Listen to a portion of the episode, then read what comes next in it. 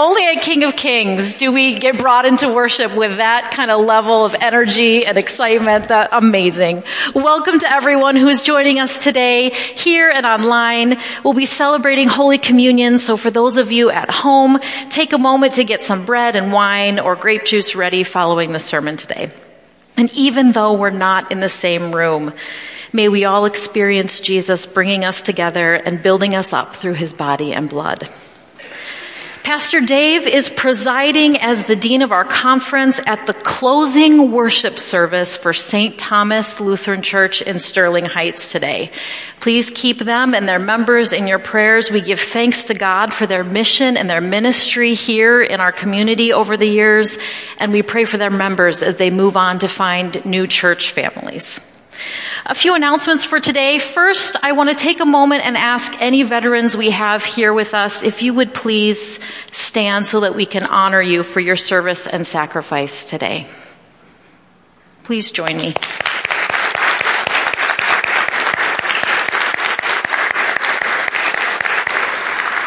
Thank you for serving our country.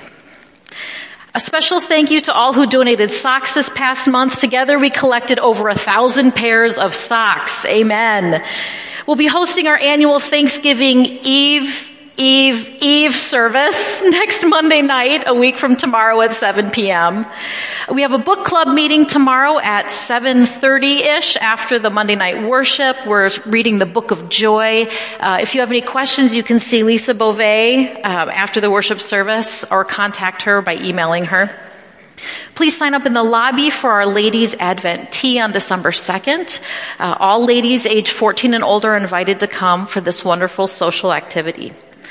The quilting group, His Gang, is hosting their annual cookie walk on Saturday, December 10th. They're asking people to bake cookies that week and donate them. And they also have a quilt raffle going outside the worship uh, season, uh, worship center here, um, if you want to participate in that. And if you're looking for something to do, either as an individual or as a family, I would love for you to join me this Saturday at 10 for an intergenerational Advent event. We're going to be making a Jesse tree decoration that you can put in your home throughout the month of December. It will also have a devotional piece that goes with it that will help you to stay grounded and centered on the true joy and beauty that comes from Christ this Christmas. This is the second week that we are highlighting themes of abundance and giving, and we have someone that's going to share a testimony with us this morning. So I invite uh, Laura Jewell to come up and speak with us today. Thank you, Kelsey. Can everybody hear me? Yes. Excellent. So, by way of introduction, my name is Laura Jewell. I've attended King of Kings since 2018 when I became a member, and uh, this is my community and this is my story.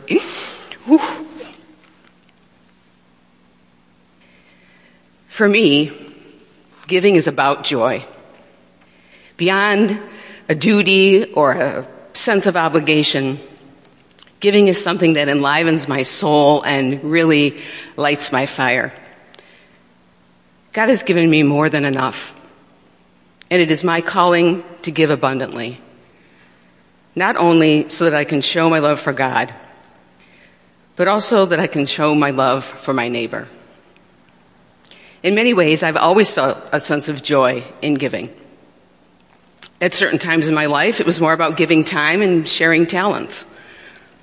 At other moments, it has looked like giving to charities, sponsoring church events, and giving directly to the church. In whatever form this giving has been, it has come from a place of love and hope and awe of what my God has done for me. But there have been moments in my life where I felt the loss of joy of giving. One moment stands out among all others the time when I made the decision to leave my home congregation of 53 years. Incidentally, that conflict is exactly what brought me here to King of Kings. But I originally came heartbroken and shattered. My previous church helped to teach me how to give, how to lead, and how to be a Christian. They gave me trust and they lifted up my voice. And then they took it away. They called me harsh. I felt unwanted, I felt unloved, and I felt unwelcome. And suddenly, I felt in my heart I could no longer give to that congregation emotionally, spiritually, or financially. I felt as if my joy had been stolen. They stood between me and what I knew God was calling me to do to be a faithful, generous Christian with a mindset of abundance rather than scarcity. When I feel I can't give as I'm called to do, I feel inauthentic in my soul. Even still, I kept tithing, but I had to redirect my financial support elsewhere because I felt sick in my heart. For those reasons and many more, I could not stay. King of Kings family, you welcomed me in exactly as I am. You helped me regain my trust. You held me in my brokenness and showed me that you cared. You reconnected me with the joy of giving and you showed me love. And now, because of what God has done with and in this community, I can't stop giving. You inspire me to give without strings attached and without expecting anything in return. This congregation affords us so many opportunities to be the light of Christ in the world. From some of the things we do with God's work, our hands ministry, where we have raised money to build water wells in Africa. What an amazing, beautiful picture of joy on those faces as they see fresh water spring from the ground to walking or running or walking, not running for me, um, in memory of loved ones who have battled brain cancer and for those who still struggle and those who have survived through Head for the Cure and the 5K that we do annually. To the Anti-Racism Task Force, of which I am a member, that calls me to do better and be better. Through all of these, I feel connected to God through you and once again, my heart sings for joy. Even when I was out of Michigan for six months during the pandemic and I moved my mom from her permanent home to assisted living, I felt your love and I felt connected to you. Worship and Sunday school were lifelines for me during a very difficult time, and it was wonderful to sit there with my mom and worship together, even though it was a long distance. And so, to all of you who made that possible, I am grateful and I say thank you. And for the, all of you who continue to make this possible, I appreciate you. Worship in Sunday school, I didn't mention Sunday school, Kelsey, but that was a lot of fun and something I hadn't done in a long time. So thank you for that. I know that this church offers abundant love for all its members. I am not the only one. I've received so much from you, so I want you to hear this in response. It is my joy to share with you and remind you of God's abundant love for each and every one of you. A love I hope to reflect in all I say and do. And it is truly my joy to be a part of this community. Thank you.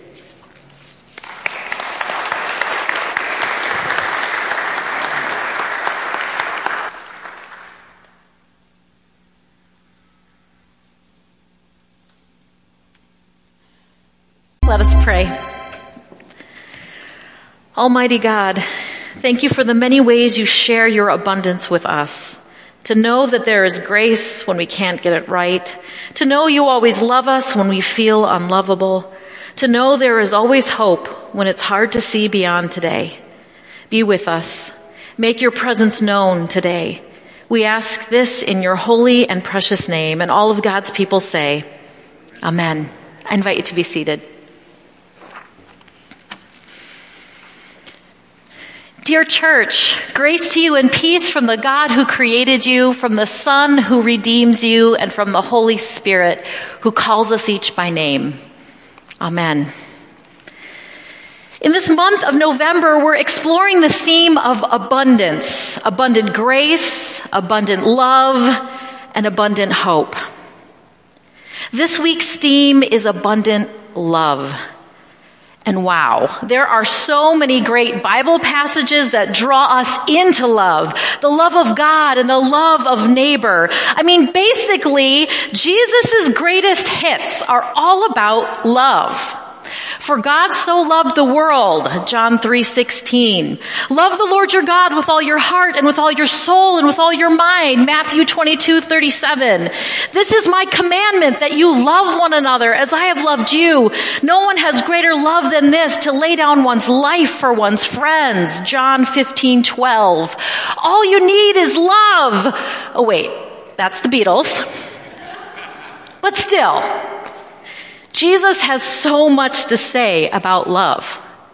As does the rest of the New Testament, where there's perhaps contained one of the most well-known verses about love from 1 Corinthians 13.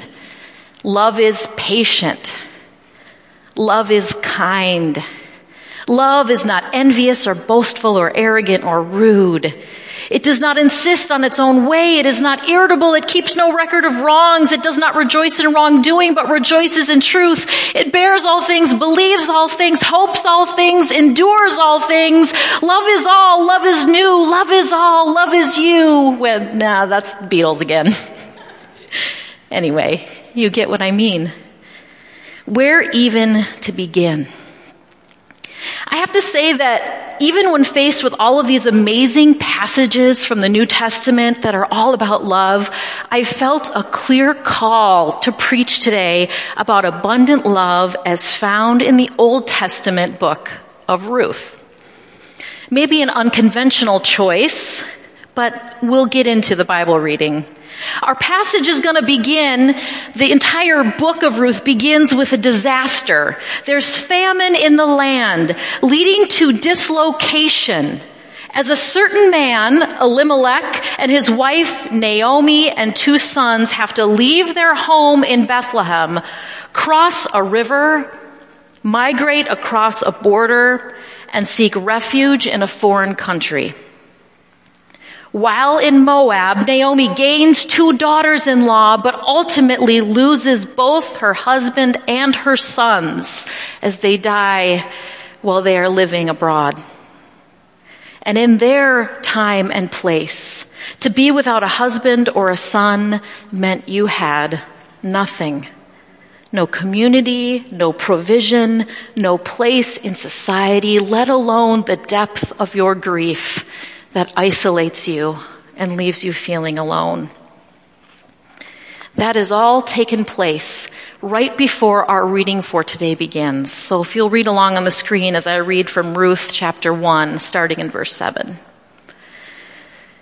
So, Naomi set out from the place where she had been living.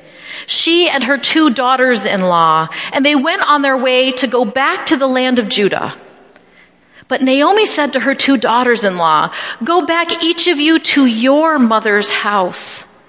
May the Lord deal kindly with you as you have dealt with the dead and with me.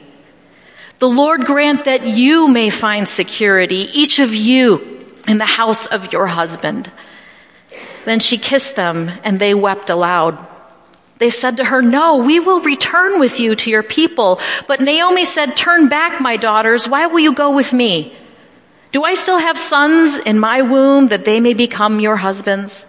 Turn back, my daughters, go your way, for I am too old to have a husband. Even if I thought there was hope for me, even if I should have a husband tonight and bear sons, would you then wait until they were grown?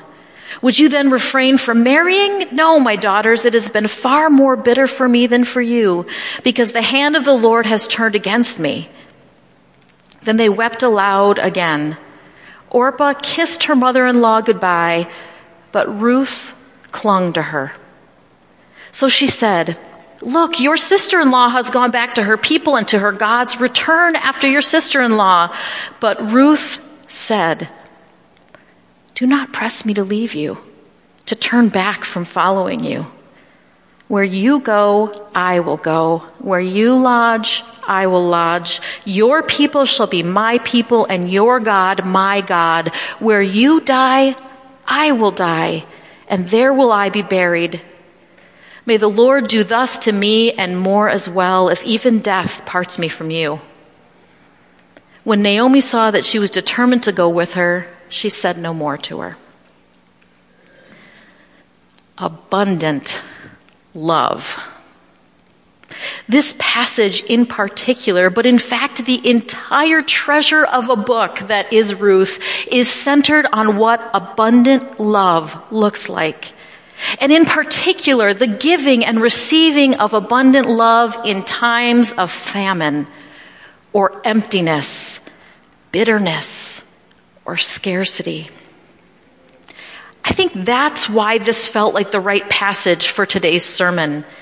This condition or context of scarcity or of emptiness and bitterness, loneliness and loss, I feel that we have in so many ways found ourselves right there as a people today. After more than two years of illness, upheaval, and loss, many of us have returned to something resembling our pre-pandemic lives. Offices have filled up, masks have mostly come off, and we're essentially making plans to simply live with this reality of COVID. And yet the effects that we've gone through continue to show up and draw us deeply into places of doubt, of fear, of an increasingly divisive political landscape, of wars and refugee crises, environmental changes, increasing natural disasters, and so on and so on. For me, it's not uncommon that I find myself in conversations that ultimately circle back to those themes, to everything that we feel that we've lost or missed out on and the way the world has now changed. And sometimes we feel like we have nothing else to give. In a few recent and not my finest parenting moments, I have literally thrown up my hands, snapped at my tiny children, and essentially asked them, how much more can I do? I have nothing left to give. You're in charge. No, mommy, no, don't make us in charge. Please, we don't like being charged. Mommy, no, we don't want to be in charge. But that feeling, that feeling of, of running on fumes, that feeling of this emptiness, of this thing inside us that we can't just quite make sense of in today's new moment. It's all too easy to fall headfirst into that feeling of scarcity, of noticing only and always what it is we are lacking. Everything we see we don't have but believe that we should. And yes, of course, there's this materialistic side to it as we scan the advertisements and the marketing promises that guarantee our happiness if we only accumulate more. But I don't think that's all of it, or even most of it. I think deep down the hardest struggle isn't thinking that I don't have enough stuff.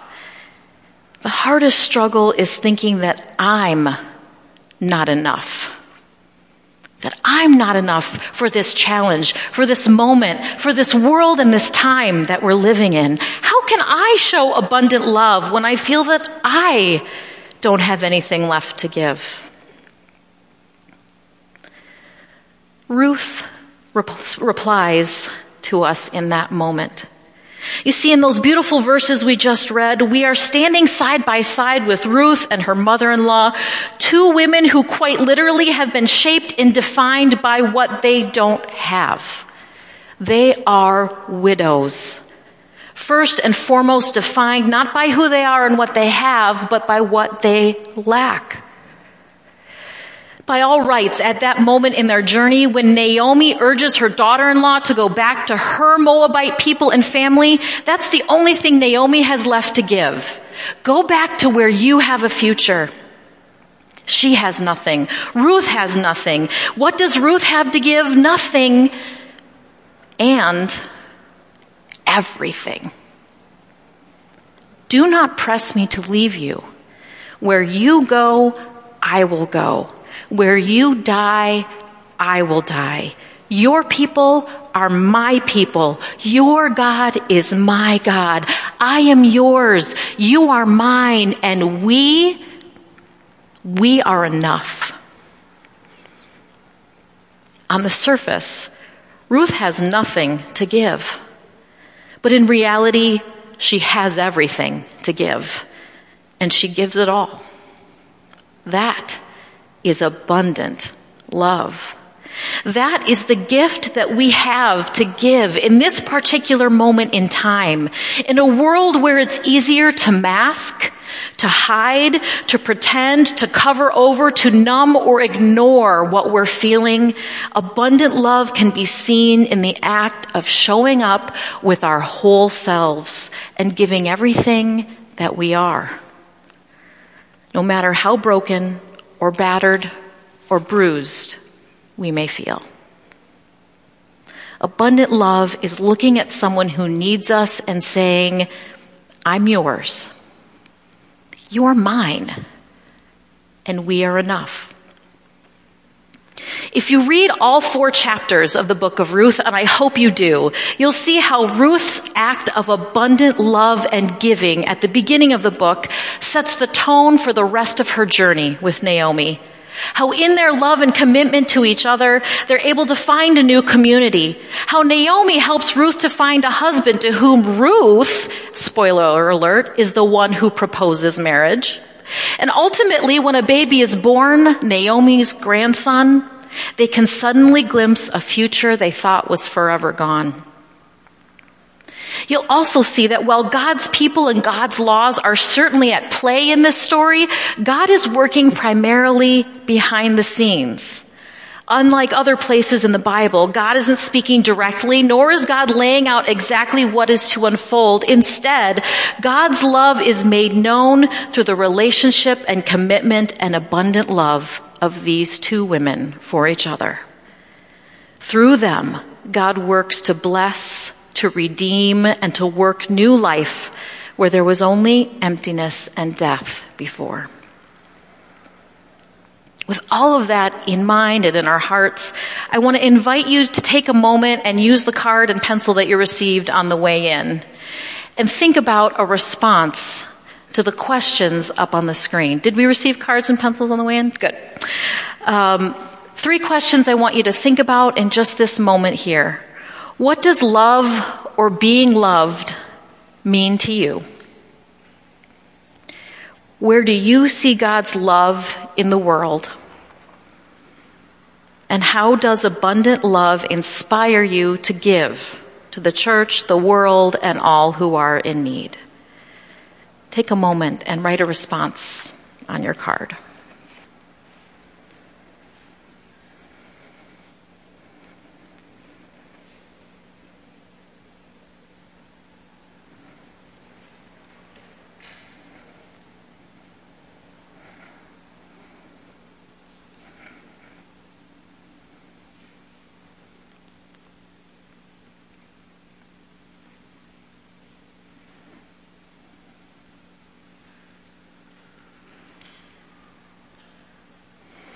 As you're leaving the sanctuary today, on your right is a frame and a place you can clip your card. It was completely overflowing with examples of God's grace last week. So please put your responses to God's love up on that board, clip it with a little clip so that we can see it throughout the week and remind each other what that love looks like.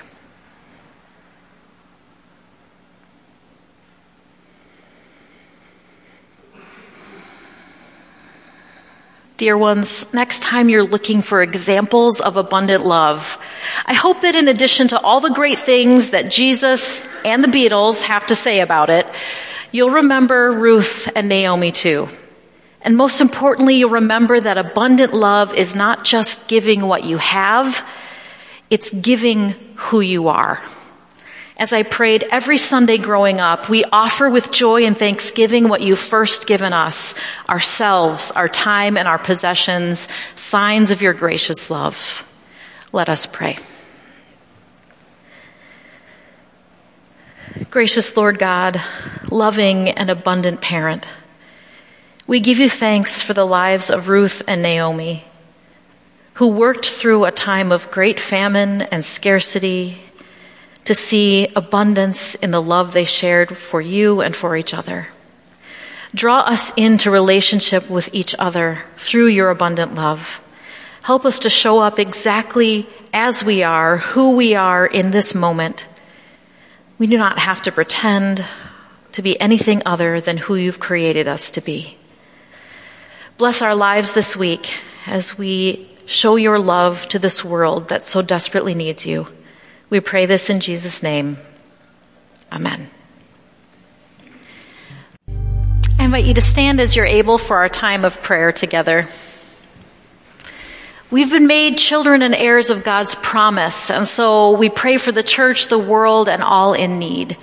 For each of the prayers, I'll begin with a topic, and you can pray whatever is on your heart about that topic, either aloud or within your heart. At the end of each prayer, I'll say, Lord, in your mercy, and we all respond, hear our prayer. Let us pray. We pray for humanity.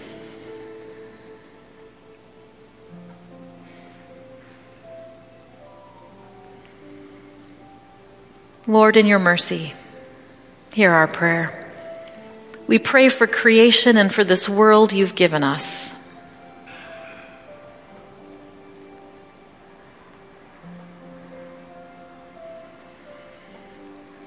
Lord, in your mercy, hear our prayer.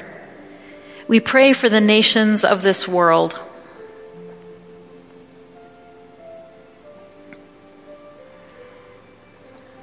Lord, in your mercy, hear our prayer. We pray for those who are oppressed, enslaved, and those who are in greatest need.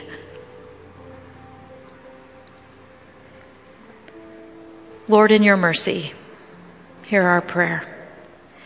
We lift up to you ourselves and whatever is going on in our personal lives.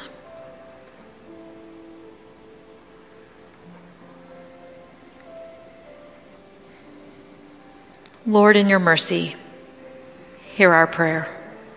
Receive these prayers, O God, and all those too deep for words, through Jesus Christ our Lord, who taught us to pray the prayer we now pray together. Our Father, who art in heaven, hallowed be thy name. Thy kingdom come, thy will be done, on earth as it is in heaven. Give us this day our daily bread, and forgive us our trespasses as we forgive those who trespass against us. And lead us not into temptation, but deliver us from evil. For thine is the kingdom and the power and the glory forever and ever. Amen. We now take a moment to reflect on our week and confess those times we failed to live as God would have us live. Please repeat after me. Heavenly Father, Pour out your mercy over us. Our sin is heavy and we long to be free. Rebuild what we have ruined. Mend what we have torn. Wash us in your cleansing flood. Make us alive in your spirit to better follow Jesus. By your grace, forgive us. Through your love, renew us. And in your spirit, lead us. So that we may live and serve you. In newness of life. Amen. And now hear this, dear children of God. In the mercy of Almighty God, Jesus Christ was given to die for us, and for his sake, God forgives us all our sins. As a called and ordained minister of the Church of Christ and by God's authority, I declare to you the entire forgiveness of all your sins in the name of the Father and of the Son and of the Holy Spirit. And all of God's people say, Amen. I invite you to be seated and to pull out your communion cup, or if you're joining us from home, to pull out your communion elements as we prepare to have communion together.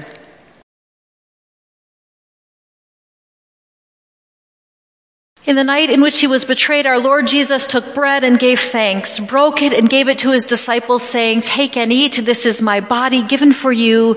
Do this for the remembrance of me. This is the body of Christ given for you.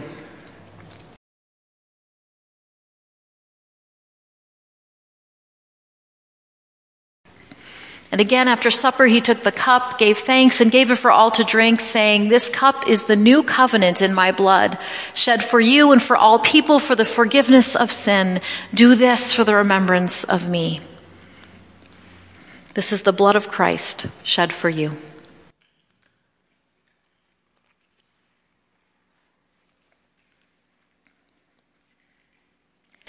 People of God, may the body and blood of our Lord Jesus Christ strengthen you and keep you in his abundant love. And all of God's people say, Amen. We thank all of you here and online for prayerfully giving to King of Kings to help support our ministries and the work God does through us. It's just one of the ways we can respond to God's gift of love this week. Your generosity adds up and it makes a difference and an impact in many lives in our communities and across the world. Finally, receive this blessing. May the Lord bless you and keep you. May the Lord's face shine on you and be gracious to you. May the Lord look upon you with favor and give you peace. Amen. Go in peace to love and serve the Lord. Thanks be to God.